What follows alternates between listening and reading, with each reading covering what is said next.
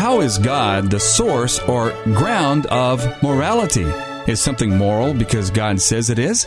This is Reasonable Faith Conversations with Dr. William Lane Craig. I'm Kevin Harris, and we're exploring some questions that you send in to the website reasonablefaith.org. These are some of the most compelling questions that people ask, and Dr. Craig is addressing them on this podcast. You can get many resources, including articles, debates, audio, video, interactive forums, these podcasts, and Dr. Craig's Defenders class, all available at our website, reasonablefaith.org. We are looking at some great questions at the website reasonablefaith.org, Dr. William Lane Craig's website, and there are questions that people submit that Dr. Craig chooses from time to time to answer. There's a good one here, Dr. Craig, on how God can be the ground of morality or moral values. Let's talk about this question. We've dealt with this a lot. Your articles deal with this. It comes out in your debates uh, quite often. But it asks how God can be the ground of morality, can somehow ground moral values. Well, I think of God as the embodiment of the moral good. He is the paradigm of goodness. He defines what goodness is. Think by way of analogy of um, judging music in terms of being high fidelity. We we used to hear the term that a recording was high fidelity, which meant that it approximated to the sound of a live orchestra. Um, but a, a, live orchestra wouldn't itself be high fidelity because it doesn't have anything to approximate to. It is the standard. Well, in the same way, moral values are defined by God. He is the standard of, of goodness. His character is the paradigm of goodness. And then whether or not our actions are good or bad will be based upon how faithful they are to the standard, whether they are morally high fidelity or not, or whether they fall away from the standard and are therefore evil. So, God, in his moral nature, is the paradigm of goodness. He is by nature essentially good, loving, kind, faithful, just, loyal, truthful, and so forth. So I see moral values as defined paradigmatically in God, that is, that God is the standard. Then that moral nature issues in divine commandments to us.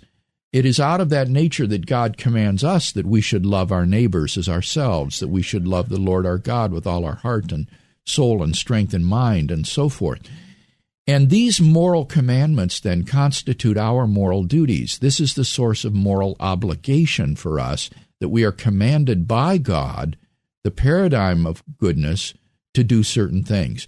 So uh, we can distinguish between values and duties in this way. Values concern the moral worth of something, whether it's good or bad. Duties concern whether something is obligatory for us, whether it's right or wrong. And I see moral duties as rooted in the commandments, moral values as rooted in the nature of God. Dr. Craig, the critic will often say that morals are subjective, and even if they're somehow grounded in God, that they're still subjective because they're subject to Him and mm-hmm. what He thinks is moral and so mm-hmm. on. How does what you just said escape that subjectivity of moral values within God? Great question. If moral values were simply rooted in the divine will, if God just made up what is right and wrong arbitrarily, then I would agree with you. That would be the ultimate in subjectivity. Moral values would just be arbitrary declarations of God. Uh, and that position has a name. It's called voluntarism. Voluntarism would be the view that moral values are rooted in the will of God and that the will of God just decides what's good and evil, right and wrong. The view that I've laid out is quite different than that because well, people say God has his opinion, I have mine. Yeah, right. now, know? now the, the view I've laid out is quite different from that because it says that moral values are not rooted in the divine will. His commands to us are expressions of his will, but these are rooted in the divine nature, in his essential moral properties like justice, kindness, compassion, truthfulness, and so forth. And those aren't arbitrary. Those can't be changed. Those are logically necessary and therefore exist in all possible worlds. There is no possible world in which God lacks these properties so and further, does not exist. So, for further study, we could uh, contrast voluntarism and essentialism. You know, it's interesting. I, I don't know that the name that the, this view that I've laid out has a name. It, it's a it's a form of divine command morality, but I suppose you could call it essentialism mm-hmm. uh, as mm-hmm. opposed to voluntarism. Okay. And I think this is interesting, Kevin, because the very charge that you made is made in the uh, recent uh, atheist handbook called the Cambridge Companion to Atheism that has an article in there by David Brink attacking the moral argument for God's existence. Brink is an eminent ethicist, and yet when you read his critique of theistic ethics, the only version he knows is voluntarism. That's all he knows, and, and he attacks that. He knows nothing of the work of people like Robert Adams, William Alston, Philip Quinn, and others defending the sort of divine command essentialism that I've just laid out to you, so that in effect he's attacking a straw man. I don't know any contemporary Christian philosopher who defends voluntarism. So there are various divine command theories, and voluntarism would be one divine command theory yes. that is that is pretty vulnerable to attack.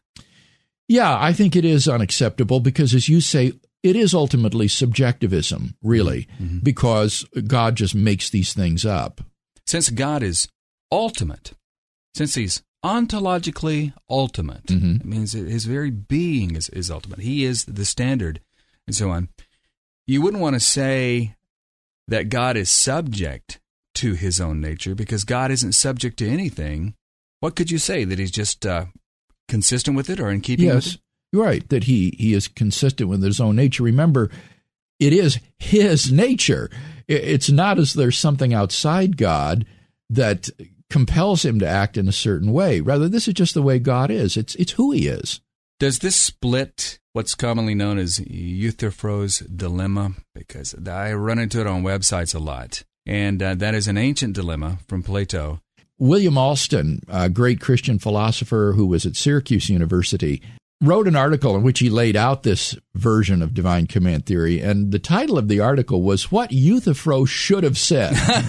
yeah, there you go. Uh, so that when uh, Socrates asked him, "Is something good because the gods will it, or do the gods will it because it is good?"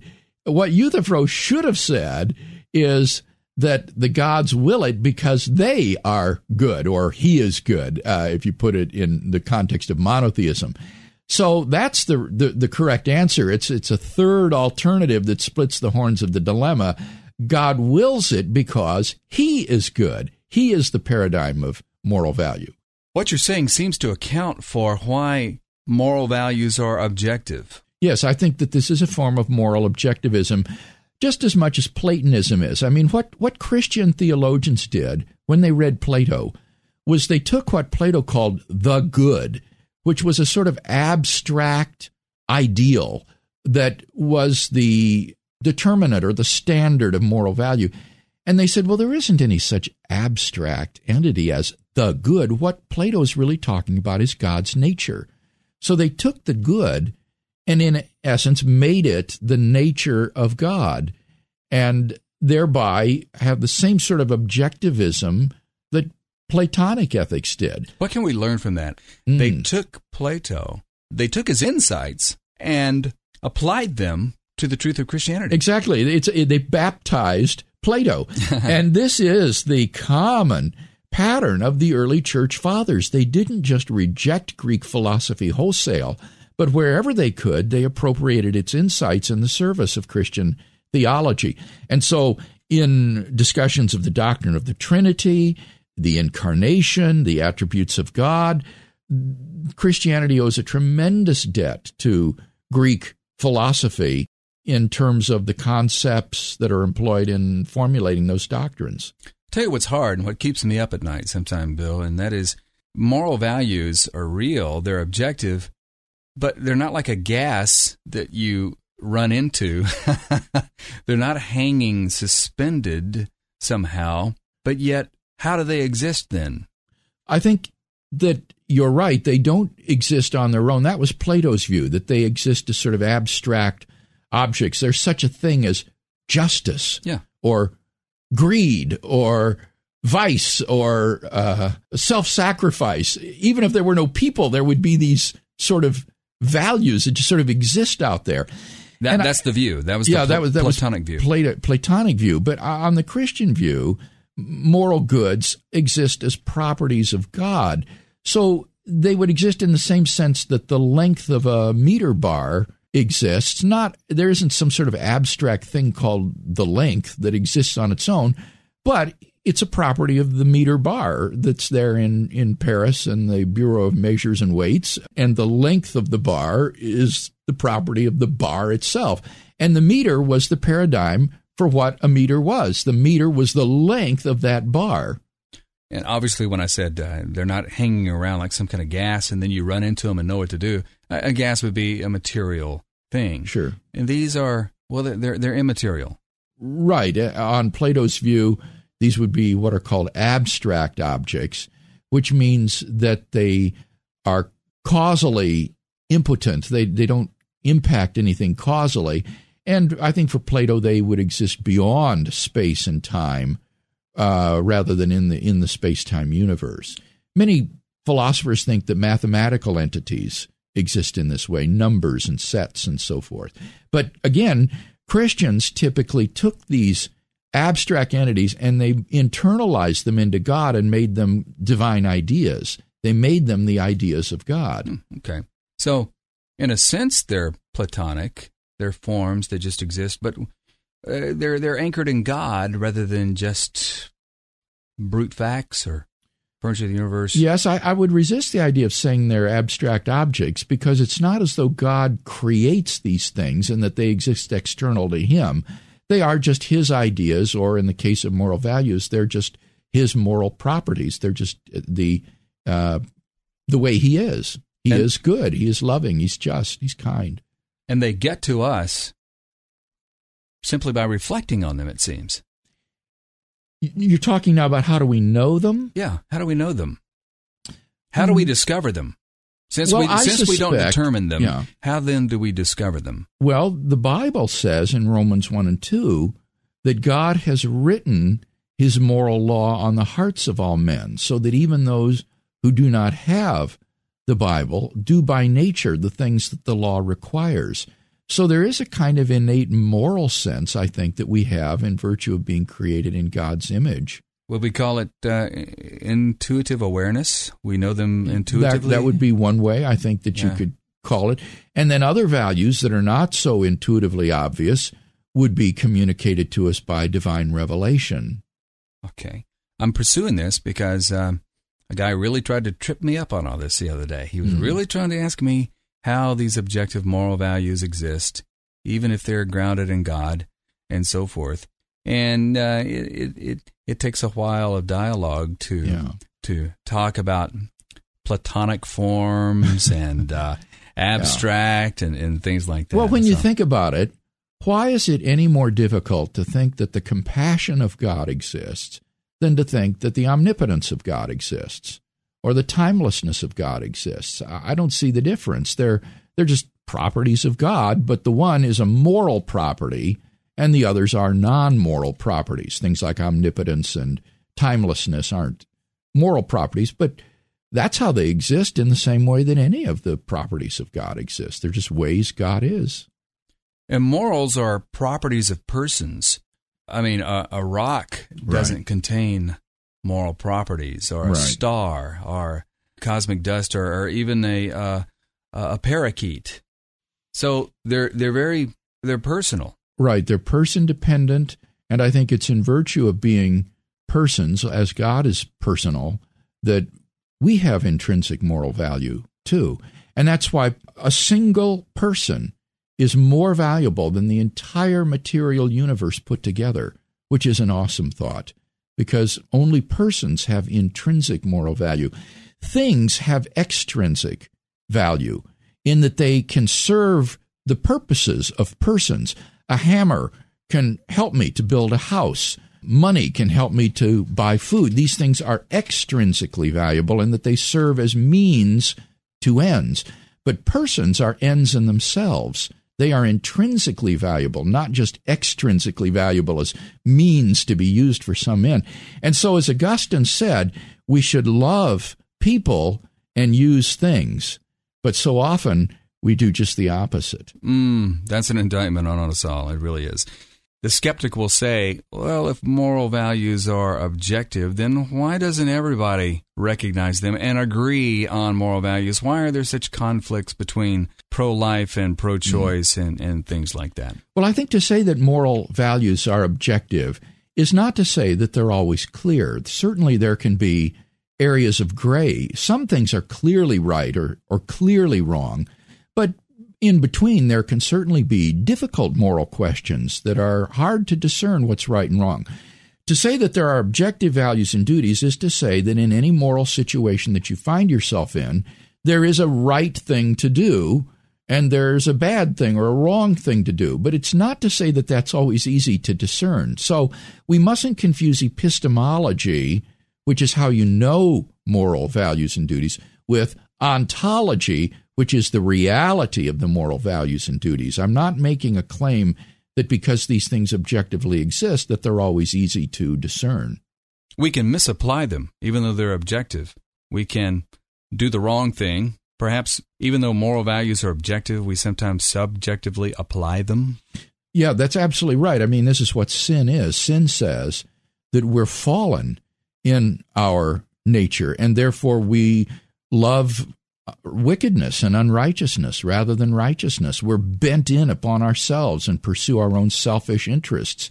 And so it's not surprising that when you look out at the world, you find cultures that are deeply warped and, and evil. One thinks of apartheid in South Africa or of um, uh, Nazi Germany or in uh, dictatorial societies and cultures like Marxist or communist nations, or even in materialistic, consumer driven Western nations. It, it's not surprising, in virtue of people's sinfulness, that we would see entire cultures infected with evil and, and existing in a morally fallen way. So the objectivity of moral values doesn't mean that everybody follows them. Does it, however, account for why people who don't even believe in God or claim not to believe in God can be good or do the good thing or recognize right and wrong? Exactly. If if there were no God, I think there would be no objective moral values. Everything would then be simply subjective. The moral values would be the byproduct of socio biological pressures upon humanity, just as a troop of baboons will exhibit uh, cooperative behavior because it helps them to survive. So human beings have evolved a kind of herd morality that helps them to get along in the struggle for survival. You scratch my back and I'll scratch yours, that sort of thing. Uh, so if there is no God, it seems to me that there really is no objective right and wrong, good and evil. Everything is morally indifferent. But if there is a God, then even the atheist's life is characterized by good and evil, right and wrong, whether he believes it or not, because these things are not dependent upon human opinion. A skeptic once accused me of saying, when I tried to show that morals are objective and that they're grounded in God and in His nature and so on, that if I didn't believe in God, or that I somehow tomorrow came to believe that God didn't exist, would that mean that I would go out and begin raping and pillaging? And he said, if you answer no, that means that you don't need God to keep you from doing those things. Would you suddenly transform into a barbarian if you came to think that God didn't exist tomorrow? That's to misunderstand the argument. The argument isn't that because of the existence of God, we're constrained in our moral behavior. The argument is that in the absence of God, the moral behavior that we exhibit is not really good. It's just illusory. So, if one came to believe that God does not exist, as many apostate Christians have, they don't immediately become barbarians and so forth. But it would mean that the moral behavior that they continue to pursue isn't really right or wrong if, if there is no God, if they were right. Now, I, I think there is a God, so it is still good and right. But if God doesn't exist and one came to the realization that he doesn't exist, you might still, as a result of societal pressures, continue to live the way you always have. But there wouldn't be any right or wrong about it any more than there was when you were under the illusion that God did exist. In other words, it's it's not about belief in God, it's about whether or not there is a God. Does it erode morality for a society to move toward disbelief in God? That is a really, really good question that I think only a sociologist and not a philosopher could answer. Certainly, Kevin, when you look at nations that have been atheistic, like Albania and the Soviet Union and Communist China, their moral record is absolutely appalling. It, it really is frightening. And you can't help but wonder if atheism isn't contributory to a decline in moral cohesion. Now, someone might say, well, what about the Chinese society, classical Confucianism? They don't have a, a concept of a personal God, and yet that wasn't a, a corrupt and degenerate society the way um, society was under Soviet Marxism. But it, it's important to understand that in Confucianism, you do have a thing called the heaven or Tian, which is a kind of moral absolute that I think serves, in a sense, as a God substitute. It's a kind of um, confused apprehension of of the moral nature of God, and and so it, it does have a strong sense of transcendent moral absolutes. It's not an example of atheism um, per se. So I I would like to see someone do some really serious sociological study on this, and it wouldn't surprise me at all to see that societies that were dominated by a kind of strict atheism, kind of materialism, physicalism, uh, would not in fact be morally degenerate. In summation, Dr. Craig, moral values are objective, and the best explanation for that is God. Exactly. God in his moral nature is the standard of good and evil, constitutes moral values, and then his commands to us are constitutive of our moral duties of right and wrong. Dr. Craig, our question of the day What is the difference between concrete and abstract objects? Boy, this is a great question. I'm working on this currently in my uh, present research. I think that what defines the difference between an abstract object and a concrete object is that an abstract object is causally impotent. It cannot produce any effects. It's causally effete, as we might say. So take your typical abstract object like the number seven or the set of natural numbers. If these things really exist, they have no impact upon anything whatsoever. The, the number seven can't cause anything. And that is the difference, I think, between abstract objects and concrete objects. Uh, concrete objects can have causal effects, even if they're isolated in space so that they never do affect anything. At least they have the power to affect things if they were to come into contact or proximity with other things. But with an abstract object, they're utterly causally effete and impotent. They, they, there's no potential there for having an effect upon anything at all. And so I think that would be the defining characteristic of what an abstract object is. For more resources like these from Dr. William Lane Craig, go to reasonablefaith.org. That's reasonablefaith.org.